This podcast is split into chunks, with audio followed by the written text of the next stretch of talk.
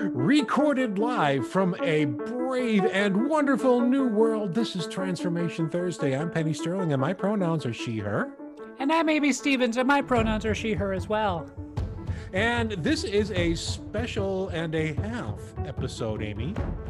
A half? How do we get a half an episode, Penny? Uh, because it's uh, it's it's the same thing as last time, only different. We're gonna have Carter Munir. Well, I am not gonna have Carter Munir. Somebody decided to go and have a chit chat with Carter Munir just because they both happen to be trans for trans trans. yes, and it was a wonderful conversation. And well, in last week's episode, we mentioned, you know, I asked you to sit back and relax for a few minutes, but you had to jump in and bail me out. So, you know, but it was a conversation worth having. So, yeah. and it was wonderful, but it went in wonderful directions that I didn't think it was going to go in. We actually talked a lot about religion and spirituality and how that intersects with being transgender. So, and yeah. that is a topic that is near and dear to my research heart as I continue on with my master's in mental health counseling. You have a research heart? I Somewhere. rock and roll heart, Amy. I got all kinds of hearts. or is that Eric Clapton? Oh, Eric Clapton. I always get you guys both con- confused all the time. Anyway, uh, I am going to step out for about 49 minutes while you and Carter have a conversation right after our traditional music swell and fade out. I'm hardly even sure something's built this as long as I can. Uh... Nice.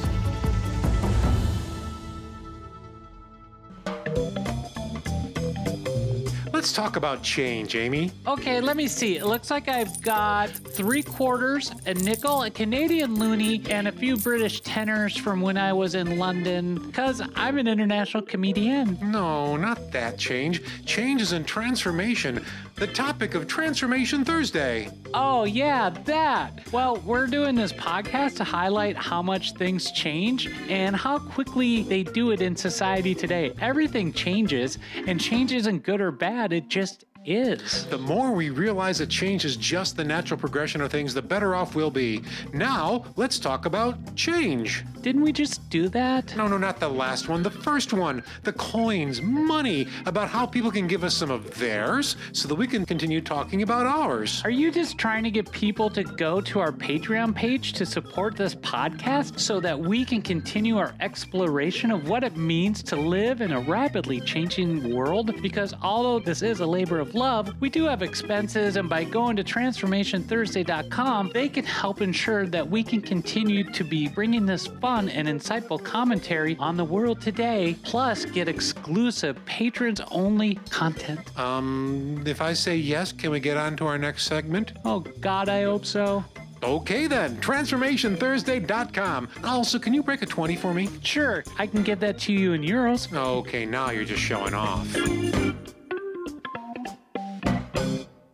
Welcome back to Transformation Thursday. I am Amy Stevens, and my pronouns are she, her. And joining us, as I alluded to in the open, is Carter Munir. Carter's coming back to join us because, you know, in uh, last week's episode, we were talking about trans for trans relationships, and we tried to put Penny on the bench a little bit, like, you know, that Little League Baseball team she played on. But um, she, you know, had to come back in and um, pinch hit for me since I got a little emotional during that segment. So, but Carter and I were talking. Um, yeah, we were talking, right? Twitter talking. Mm-hmm. That counts. That constitutes yeah. talking in a modern world, right? That counts as talking. Yep. Uh, so we were talking. Said, hey, let's continue this trans for trans conversation and dating in the space because I think it's you know we were talking beforehand, but I think it's unique because I think there's not much discussion about trans for trans dating, sexuality, and you know as I alluded to you before we got into this, the myths about trans dating and transsexuality helped me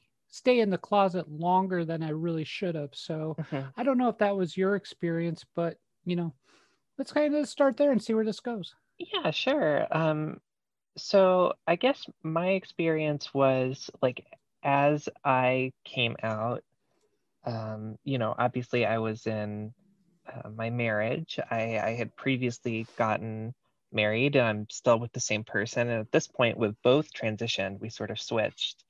But at the time, um, you know, as far as I knew, uh, my spouse was a cis woman, you know, as far as either of us knew.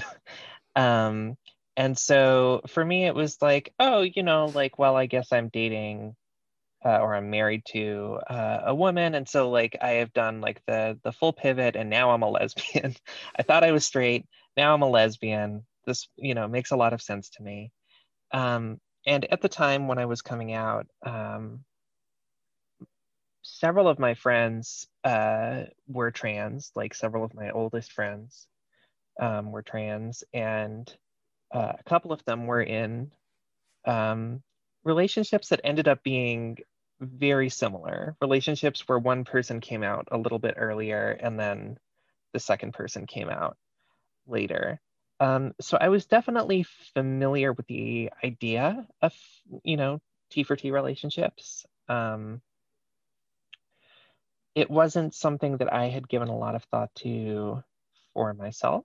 You know, I was still kind of coming to terms with the idea that I was, I had like uh, turned my spouse into a lesbian, you know? um, and then when they came out a couple years after, you know, and we we sort of worked through that and talked about it, it made a lot of sense. It was like, oh, this is why we both relate to each other so strongly, you know, and always have. Yeah, and the interesting thing about that is, is you didn't turn each other. You were always you know, you were always trans, they were always trans, and I, right. you know, you know, but how often? You don't need to answer this. This is this a rhetorical question, really. But you know, but how many people as they get to know you, they go, "Well, how does that work?" You know, but you know, and it's uh, well, the, the right answer is it's none of your business. It just works. Right.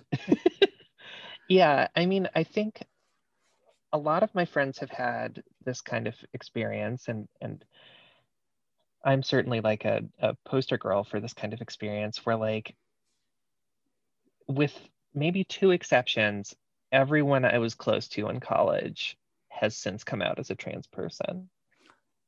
That's that's mind-boggling. Yeah, and like my best friend from early high school recently came out as a trans woman. And like it's not like we've all been in touch, you know, like we graduated and all went our separate ways and sort of independently came to these things. Um, and each at our own pace, each at different times.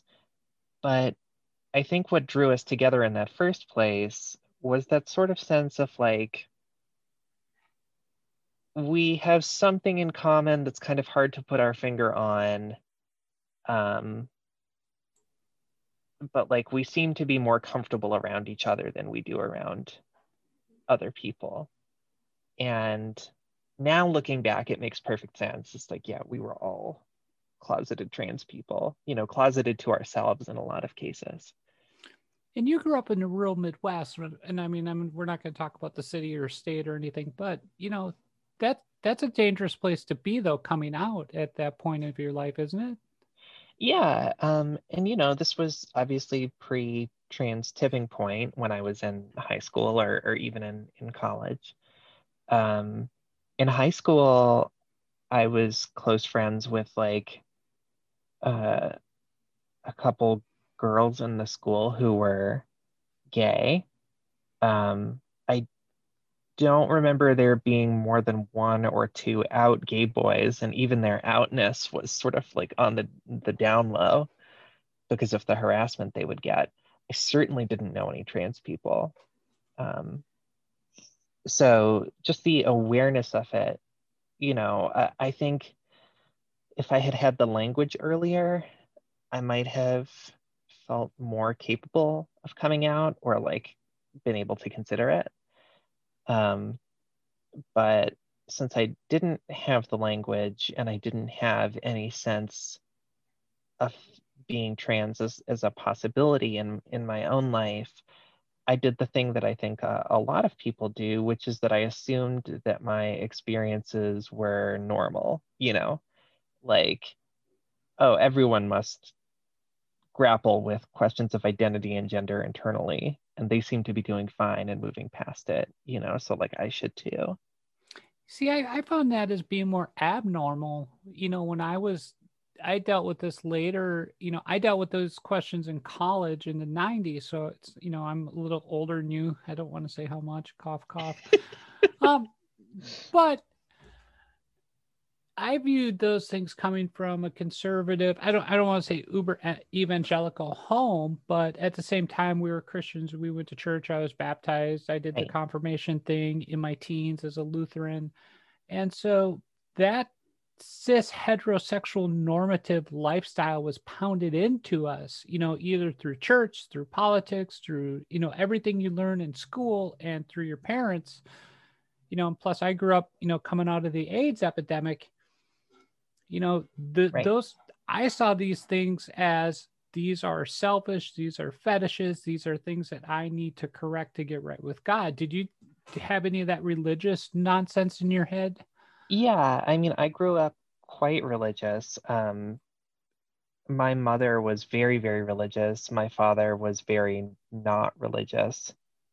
Um, so there was some, you know, balance in the house, but I definitely identified more with my mother um, for many, many reasons. Um, and so leaning into a religiousness felt like a way that she and I could be closer, you know, like it, it felt important to me um, and I was not raised uh, Christian, um, but you know, similar similar in terms of the uh, homosexuality is you know a sin and etc cetera, et cetera. no that makes yeah and i mean any conservative orthodox evangelical type religion has that those elements and strands with inside of them so there's a Right. even even though the deity might have a different name or a different look or feel to it i mean it's still they all seem to be operating off of those same five books in the beginning of the, the bible Exactly. Yeah. Yeah. Um, certainly among like Abrahamic religions, you have that that commonality. Um, so yeah, I I was raised to feel very conflicted about feelings like that, you know, and um, I grappled a lot with like, am I gay? Is that what I'm feeling? You know, like is that because you know, um, other kids would pick up on the fact that I was a weirdo which again was for many reasons, not just because of my transness, but um, you know, there were persistent rumors through elementary and middle school that I was gay. And I would always wonder when confronted with them, like, do they see something that I don't? You know, like, am I gay? um, but like transness just wasn't hadn't occurred to me. You know, like as a kid, I would be like, oh, I'm a little girl, or I want to be a little girl, that kind of thing. Um, but then as I got older and it became, you know, clearer socially that like you're not supposed to say stuff like that, it makes people uncomfortable, whatever. I sort of assumed that like, oh, everyone else must just move through this also, you know, like everyone else who I know who's straight and cis is clearly like dealing with these feelings.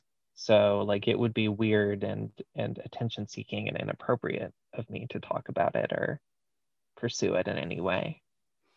Yeah, that's interesting. So you you get through high school, you're in college, you have all these friends, and you you each you know a big chunk of you seem to start coming out at different points, especially as transgender, which mm-hmm. is just fascinating. But then, how do you work through that and navigate with your sexuality, and how do and how do you square that? You know, we talked about this last week, but how do you how do you make this all work for you? You know, share what you want to. I always that's going to be my my always share what you're comfortable with and if there's ever a question you're not comfortable with you can always tell amy to buzz off too so so just yeah so i mean but how do you start navigating this and working through this with your spouse You know, it was difficult. Like up until when I came out, I had continued to be um, religious. And one of the biggest things that made me hesitate on coming out was this worry that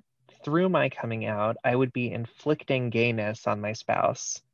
You know, like um, getting married for me was sort of a way to close this chapter. You know, like literally when I got married, one of my high school friends at the wedding like gave me a big hug and said like remember all those questions that you used to have about like gender and sexuality it's really good to see you like having figured that out and like so for me the idea of coming out was like i am ruining all of this. Like I have a good thing going here, you know, like and I'm going to destroy it. um and thankfully, you know, my spouse is someone who I have always been able to talk to about things that I'm grappling with that are difficult. And, you know, I broached the subject very, you know, kind of obtusely initially, you know, like, you know, I've been reading about it. And um, if I had known about trans stuff in high school, maybe I would have considered myself trans then. I'm not saying anything, you know, like, oh, there's no chance, but, you know, like, um, I was just thinking about, isn't that interesting? um, and then from there, you know, like working with my therapist and and talking to my spouse, slowly coming to terms with this idea that like it would be better in like every way for me to come out. And it was difficult because like I felt like I'm doing something that is going to put me at odds with like my religious beliefs. It's going to put me at odds with like my family who I finally have like a sort of good normal relationship with it might ruin my marriage it might put me at odds with my spouse's family who i love and um there's there's a technical term that I like to refer to this that dilemma that you're walking through right now. It's called the mind fuck of being trans. I, I, yeah, no, for real. Because really, that's that's the mind fuck. Is like, okay, this thing that we're calling transgender, gender diverse, cross anything, you know, non-binary. But if you're in a marriage or a serious relationship and you have, you know, the family, the life, and everything that you're talking about, you it's like you have elements that I have, but it's unique to our stories and our situation. But mm-hmm. that's the mind fuck. If I go down this path, does this wreck my entire life? Right. Right. Exactly and like ultimately for me i think the way that i i ended up thinking about it especially in regards to the the religious aspect um, was i i hit a point where i realized that whether or not i came out in my life it wouldn't change the fact that i i knew that i was a woman. Um, and so if there was a sin that was being committed through me being a woman, it had already happened. Yep. Like, um, through being honest about it, I figured like it would be better to be honest and live honestly than to hide this thing because like either way, you know, for me believing in like an all-knowing deity and everything, it was like the damage is done. If there is yep. damage, it's done. I'm already in a quote unquote lesbian relationship. Yeah, and but have you been able to find any reconciliation with your old religion or your old beliefs or it's difficult. Um I I've had a I've had a hard time with it. Like um before I came out, I wrote a letter to like the the sort of um, administrative body of my religion asking for some clarification on on trans issues. And and the response i got back was disappointing and difficult. Um, and ultimately it felt to me like um, there was no way for me to continue engaging with my religious community um, without feeling like a hypocrite because I would never tell my um, queer friends that I thought they were going to hell or that they were sinning in some way. You know, like I I never believed that and I never felt that, you know, as an adult, I should say, as a teen, I definitely did believe that. But like actually knowing queer people, um, yeah. I never I never felt that way. Um, and so I haven't engaged with religious community at all because um, it felt too painful for me to like the idea of being someone who they would have to like make a decision about or deal with in some way.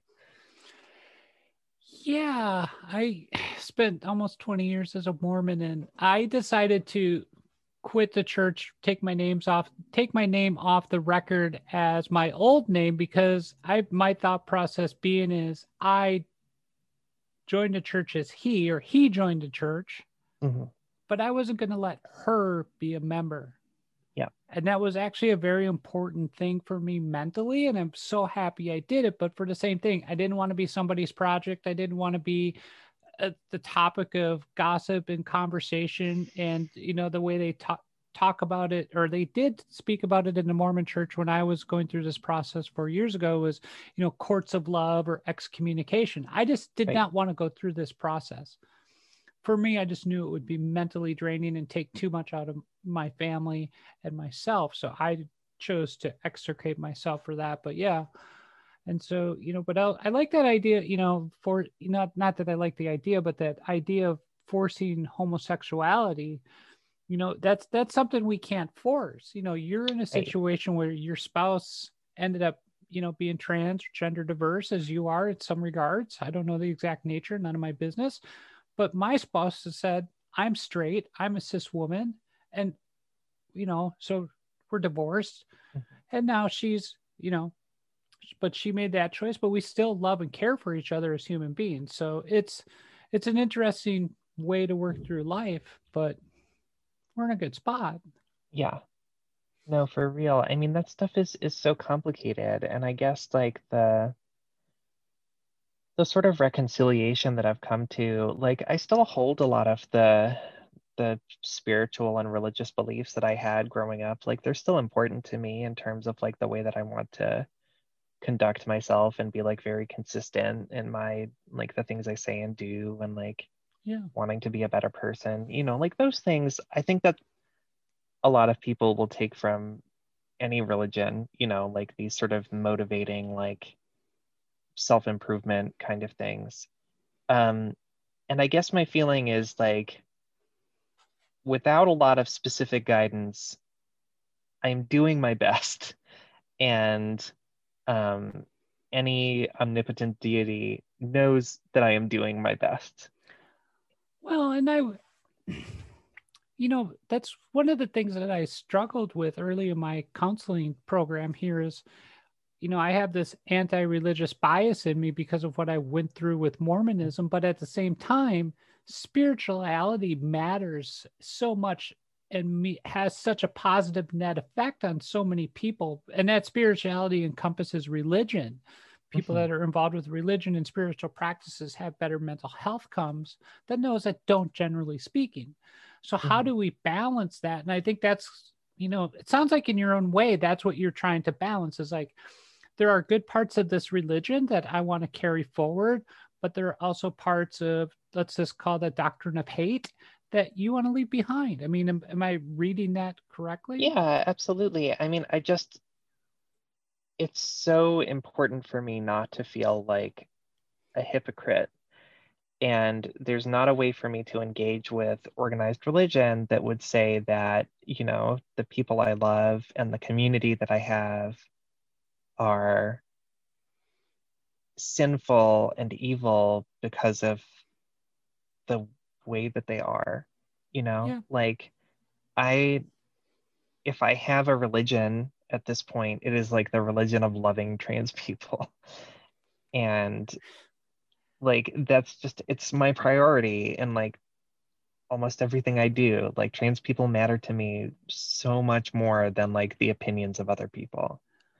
Well, and I think us as trans people need that love and we need to Mhm. find it within our own community. So I think maybe this is, I mean, we ended up down this religion track that I didn't see us going, but let's, let's talk about loving trans people. Let's, let's make a pivot here and let's, you know, but how does loving trans people look for you in relationships? You know, um, Mhm. we mentioned on the last show, you're polyamorous, correct? Ethically polyamorous. I'm monogamous and uh, trans lesbian. So at least that's how I identify and label my sexuality and my gender. So there's some differences, but I think similarities that are worth us discussing here. Yeah, absolutely. Um, I mean, in my case, like I I continue to be married. Um, I am not non-hierarchical. That is to say, like, um, my spouse is my most important relationship, and I make that clear to anyone who I'm I'm dating or seeing. And I tend to date people who are also in relationships with primary partners, long-term primary partners. Um, and I really like to date trans people um, because trans people I mean, there are just so many advantages to dating trans people. And this isn't, I should say, as a caveat, I'm currently dating two cis women also. Um, and both of them are either currently in a long term primary partner relationship with a trans person or have dated trans people before, mm-hmm. um, which is you know, not the same as dating a trans person, but is like my minimum requirement for someone who I'm dating is that I do not have to be the first person to explain things.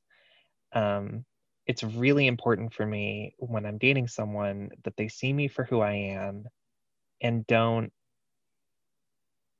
continuously, intentionally or not, alienate me or make me feel ill at ease in my own body. Um, and that's not to say I would never date someone who like accidentally made me dysphoric because I can be dysphoric because of anything. I can be dysphoric from going to the grocery store or the drive through or whatever. But there's such a big difference in feeling like the person that you're with sees and understands you as the person you are versus the person that you're with seeing you as something curious or unusual or an interesting experiment for them. Um, I'll hook up with people like that occasionally. Um, and it can be okay, but in terms of like a relationship, absolutely not. it is not for me. Well, and I think with cis people too, you know, my dating experience is very limited, but you know, my first relationship out of my marriage was with a cisgender person, female, and but she had never dated a trans woman before. She had never dated a woman before. And so, in a mm-hmm. lot of ways, I'm her first woman, first trans woman. And this is at a period of my transition where I'm 14 to you know 20 plus months or not yeah pretty close to 20 months into my transition. And i'm still trying to learn at that point what my body does right. Mm-hmm. in a romantic situation. And there a few nights of some serious frustration on both sides too and working through those spaces. And so you know if you, so educating people when you're frustrated is a hard place to be in because yeah. not only are you trying to educate another person this is this from my experience but you're also trying to educate yourself on what your body likes. Right. Absolutely. And i don't know if you've had those conversations but those are those are hard conversations to have with somebody who you care for. Yeah absolutely. Um i think i really cut my teeth on sex as a trans person through hookups after my spouse and I opened up our relationship. And that helped a lot because it felt a lot lower pressure. Mm-hmm. You know, like if you have a bad hookup, and I'm not talking about like bad in like a capital B bad way, I'm talking about like, uh, you know, yeah. like, um, if you have a bad hookup, you can leave and be like, well, I'm not going to see that person again. you know, like the first time I ever had sex with a cis man, um, it was terrible. You know, like I I fully welcome to womanhooded myself. like I got all dressed up. He was very picky about what I wore. Um, and then in the end, like he put his dick in me and in one half of a second pulled out and came all over my stomach and was like, okay, goodbye, you know. Um I don't mean to laugh, but I uh... no, I mean it's like I feel yeah. like it's an experience that most people have had if they um, have sex with with cis men and like you know for me that was like oh my god like this sucks like i was so frustrated Um, and that same night, like I, you know, like I got in the car and went on Grindr and found another man, and he did better, I guess. It was still not, you know, but like it it feels lower stakes. If I was in a relationship with that guy and we had been building up to it, it would have felt devastating. and I feel lucky to have that room to kind of experiment. Um, and part of the reason that I feel like relatively safe in my experimentation is that 99% of the time, like with maybe one exception in the last, you know, year or two, I only fuck queer people. Like I don't fuck straight people. Um, and that helps because queer sex is already less like prescribed and goal focused and you know in general yeah and i think it's also important i think in queer sex you know definitely don't have the experience of cutting my teeth like you have but i think it but i think there's a space where you're allowed to have conversations to yes. say this is what i like this is what you know, and to say back to your partner, what do you like and how those are just conversations I never had before coming out. It's not like, yes, there, there's a very, you know, prescribed method in cis heterosexual sex for the most part that mm-hmm. you just kind of go through. And especially if you've been with a partner for 17 years, right. You know, you, you, you have your routines down and you don't stray out of them except for every once in a while when you maybe you catch something on Pornhub. So I don't know. right. No, for for real, like having sex with trans people has taught me much better sex etiquette because when you as a trans person has sex with another trans person, like at least in my experience, that has to begin with a conversation. You know, are are there parts of your body that you don't want me to touch? how do you refer to your genitals? Do you call your breasts your chest or your breasts, or do you have another word that you prefer? Um, you know, just like it's important to go through those things and, and get a sense of like the other person's comfort level because in the same way that I know that I can be made dysphoric, you know, through no fault of another person's quite easily, I don't want to do that to someone unnecessarily, you know. Um, if we don't have that conversation and I tell a trans woman like, "Oh, I really love your cock," and she doesn't call it that and doesn't like that, you know, that was totally preventable. um Yep. so yeah, like I'm just, I'm just thinking through things. like recent, yeah. Recent conversations. yeah, it's it's important and like I wrote about this in in my Zane napkin a little, but like if you the listener um, are going to have sex with a trans person, it's good etiquette and it will make your sex better if you also have this conversation with them beforehand, like asking about what limits are and what terms to use. Because like I can tell you from my experience in in making porn for, you know, a largely public audience, um, on their own, people will come up with the most unpleasant, most out of left field words for your genitals that you have never even considered before.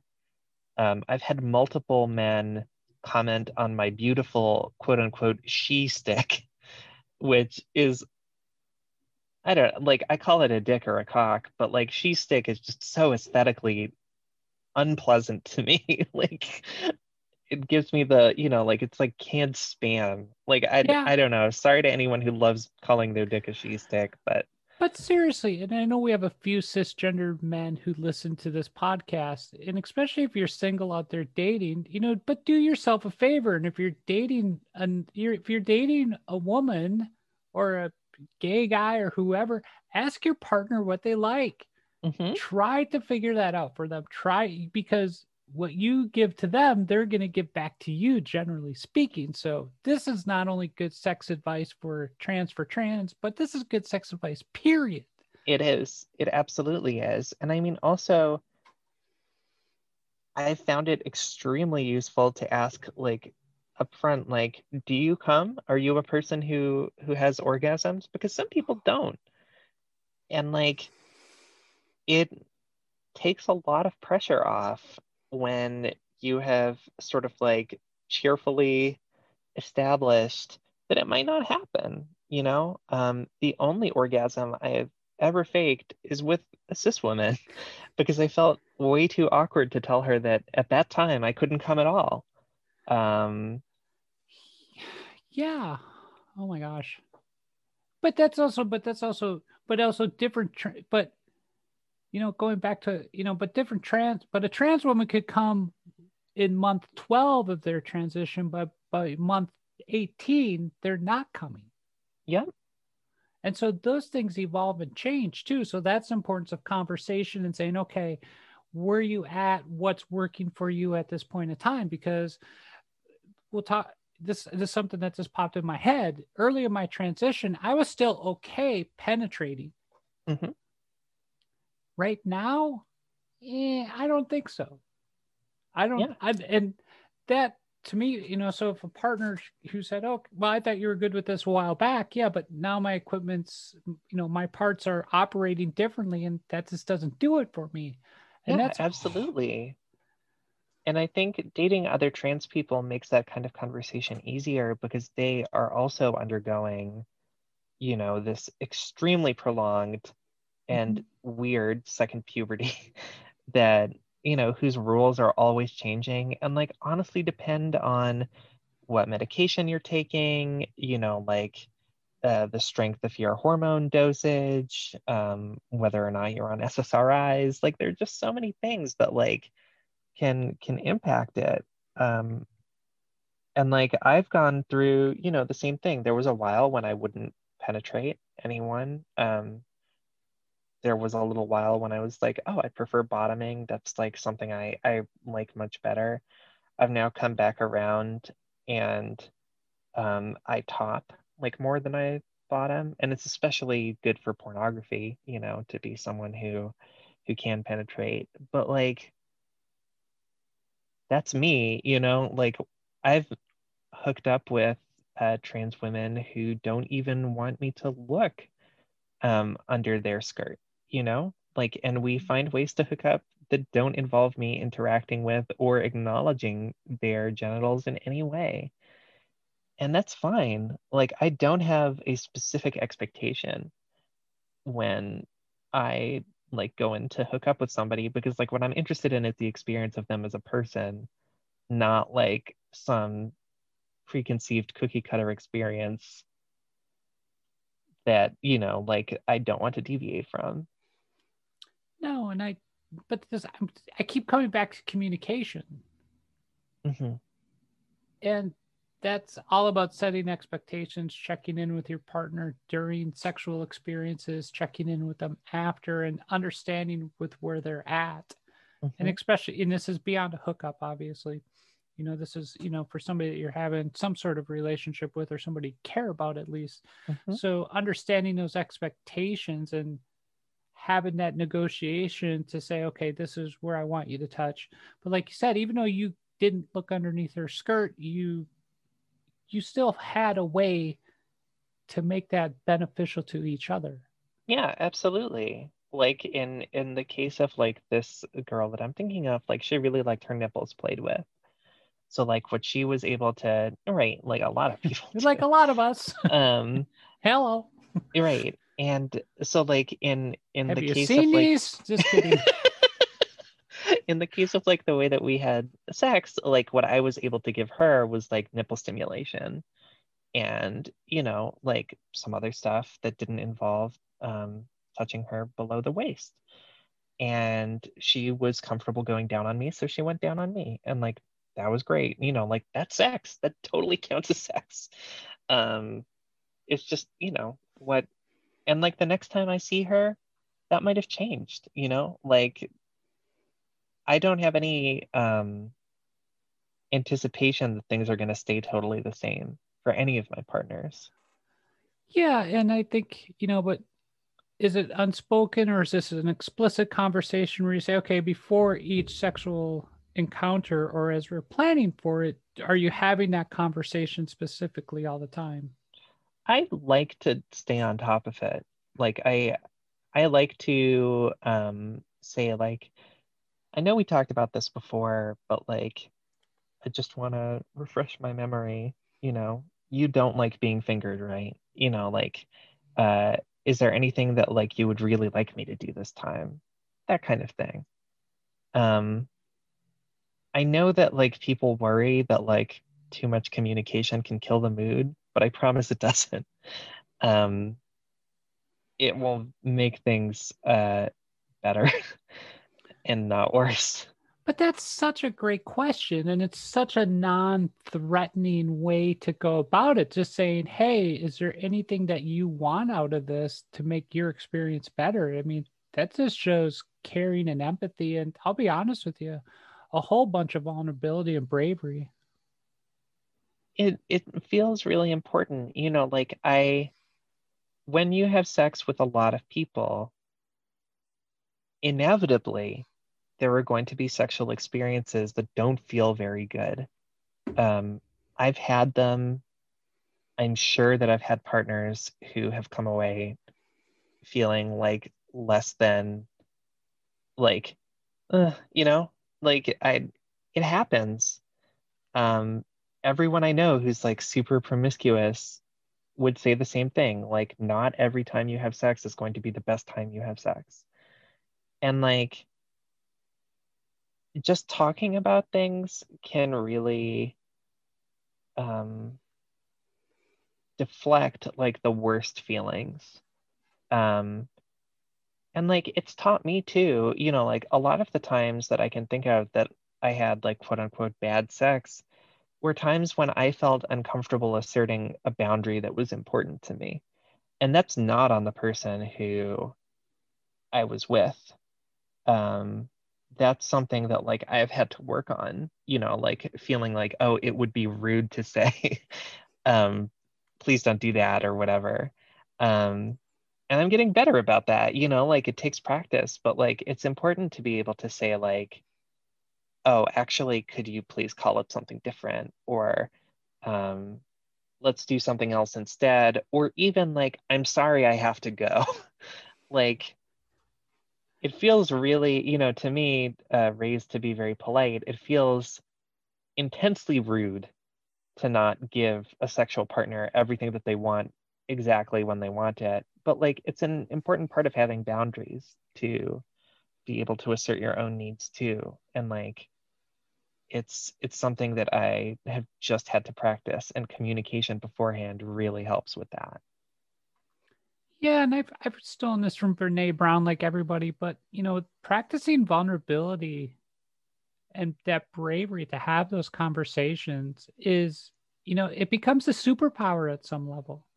Mm-hmm. And and I find it only enhances things. And I think that's an important thing is like you know, when we have these conversations, especially in trans for trans dating, you know, it's important because, you know, we are vulnerable because, as you mentioned with your dysphoria, you know, and I have my own set of dysphoria issues. If we're not careful of these things, but I also realize that these situations are fluid.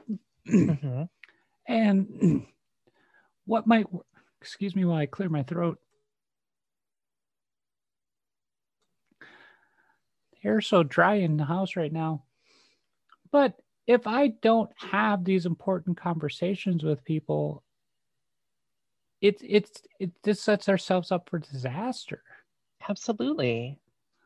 And I and I'm and I'm finding right now, I mentioned this last week, you know, I am starting to see somebody, and we've been, you know, last couple months, you know, dating and you know, long distance, but you know, but it's but it's a we're off to this good start, but it's this conversation and this communication that we have to purposely have mm-hmm.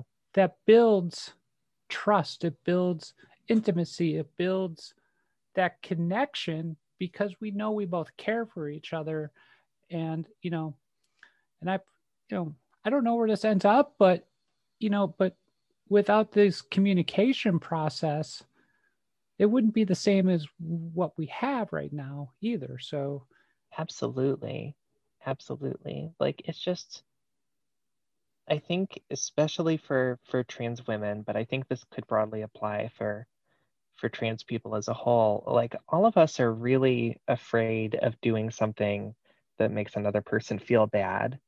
Um, and are afraid of doing something that could end up painting us in like a predatory or uncaring or masculine patriarchal light. Can like, I can, can I just confirm that with one big check mark here? right. I mean, like, how could you not be? Like, every negative stereotype about trans women and trans people, again, as a whole, is that we are sexually predatory, obsessed with sex, um, can't see the obvious, you know, like, can't read obvious signals, all of these things. Like, I'm nervous as hell about that. And, like, as someone who tops, I'm double nervous because like it's on me to be kind of assertive a lot of the time. Um, which is why communication feels just that much more important.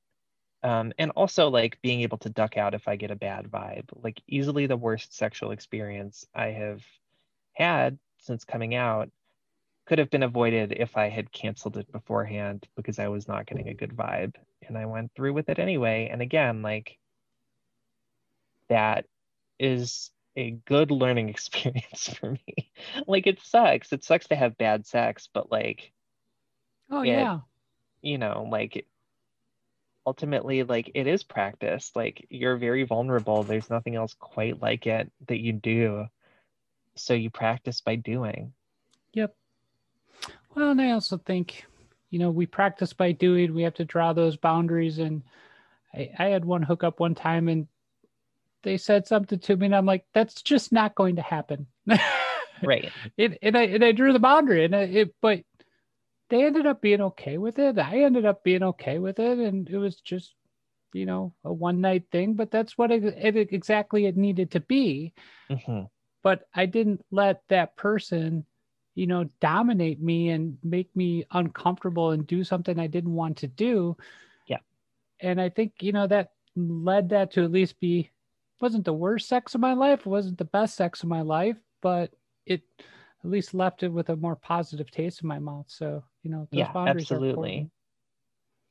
Absolutely you've wasted almost another hour with somebody from Transformation Thursday. How how are you how are you how are you feeling after like three hours? I think you might be setting a record here for our podcast. I love it. Have me back again. I'm always happy to come on your podcast. I know. I just I, I'm looking at the time and I've been working at the buck crack of dawn the last couple of weeks at Starbucks. So I'm like, I'm just getting tired. I get up at 4:35, so it's it's, so it's almost eight o'clock, and so yeah. So, but I think this is a good place to jump out. What do you think, Carter? Yeah, I feel good about it. Yeah, me too. Thank you so much for coming back on and doing episode 69 and a half with us. nice. My pleasure. Yeah, yeah nice. So, nice and yeah, a half. Yep, exactly. So we'll be back with more Transformation Thursday right after this. To financially support Transformation Thursday, go to transformationthursday.com and that will bring you to our Patreon page. Once there, click on the Become a Patron button. You can also follow us online on Facebook. You can follow us by searching for Transformation Thursday Podcast, and please join our private Facebook group by searching Transformation Thursday on Facebook. On Twitter and Instagram, you can follow us at TransThursPod. To make sure you stay up to date with all the latest episodes, please subscribe to the Transformation Thursday podcast on Spotify, Apple Podcasts, and Google Google Podcast, or wherever you get your podcasts. On Apple Podcasts, please leave us a five star rating and a short review. It's free and it does help get Transformation Thursday out to a larger audience. Finally, Transformation Thursday is copyrighted material, all rights reserved 2020. Welcome back to Transformation Thursday. I am Penny Sterling. My pronouns are she, her, even though I wasn't in that last segment. And my episode is Amy Stevens, and my wait, wait, what? Your episode is Amy Stevens. my I'm name's gonna... Amy Stevens, and my pronouns are she, hers, but I'm trying to get out. Doctor, help me. I've got an episode of Amy Stevens happening right now. Oh, you're a lucky patient then. Oh, I am an impatient, is what I am. No, that was a fascinating conversation that you two had. It went uh, when you told me what you were going to be doing. You said it was going to be about transgender, uh, and basically it was well, T for T, as we like to call it, transgender for trans with transgender uh, relationships. But that's not. It, it started there, and like every good transformation Thursday, went fuck every place else. It went all over the place. It really did, and you know, and I thought it a couple times that I should bring it back and but Carter was, you know, she's she's so fun to listen to and she's so animated, especially when you're watching her on Zoom. And it was just such a good conversation and that that topic of religion and being transgender and how it intersects with each other really speaks to me. And it's part of it's a big part of my research as, as i go through my master's in mental health counseling because i'm really that's where i want to focus my future practices on transgender youth and young adults especially those coming from conservative religious environments and even though Carter doesn't come from a mormon background like i do still we have a lot of these similar experiences in how we view gender and being transgender and sexuality. That is, we untangle from that and figure out who we are from a sexual standpoint, but as as well as a gender standpoint. It's we have similarities, but yet we still do it in our own way.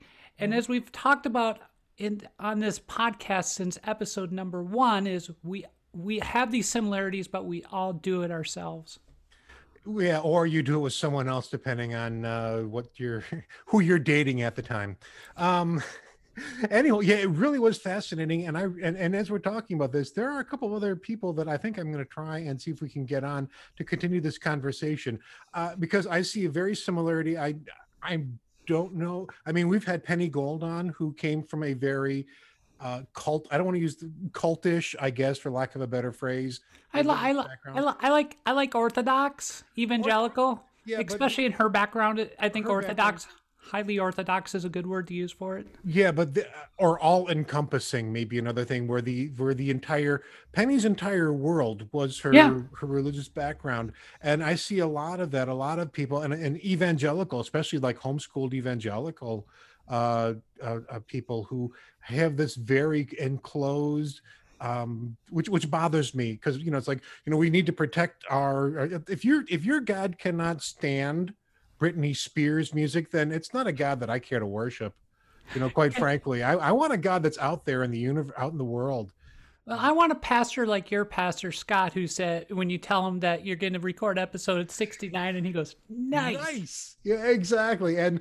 I'd probably say the same thing about episode 69 and a half because it really was a good one. And uh, my takeaway, really, since I wasn't in it, is I was really glad to hear that somebody else like would bring up religion because it feels like that's something that I do all the time.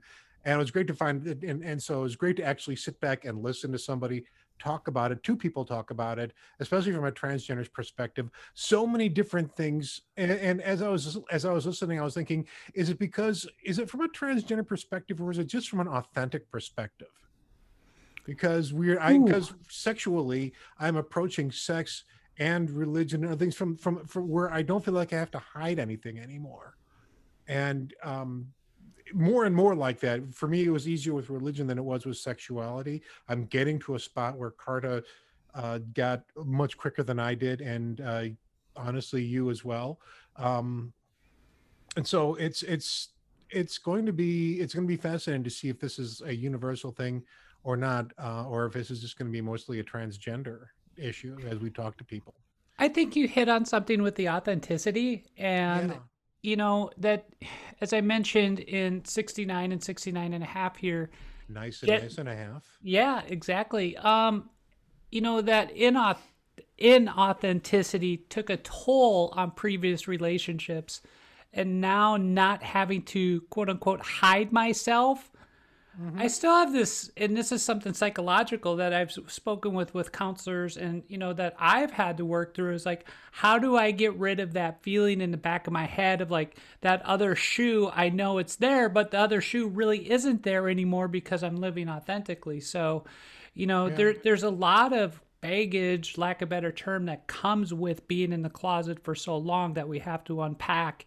And so what I take away from Carter is is that you know when we start to untangle from these religious bounds and these expectations that are foisted upon us, mm-hmm. then then we can really start to live authentically. We can start to find our own spirituality. We can start to find our own sexuality, our own gender expression, and do that authentically for who we are. Yeah. And that's and that's such a different space. And it doesn't happen overnight.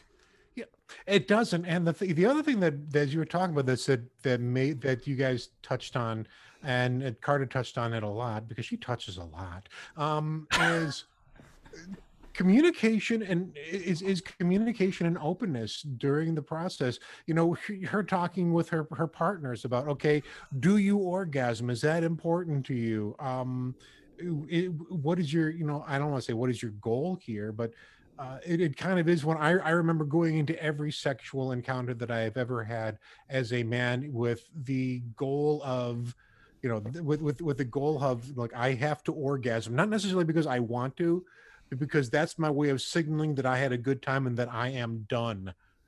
I, I never, I never, I never like put my shoes on immediately afterwards and say, "Well, I'm done." But you know, that was definitely a, it was a definitely a goal oriented thing as opposed to actually being in the moment, mm-hmm. communicating with my lover, communicating with my partner to find out what was going on with them, and communicating what I wanted out of the situation. That was that was just a a, a, a revelatory thing that I heard from from Carter as you guys were talking.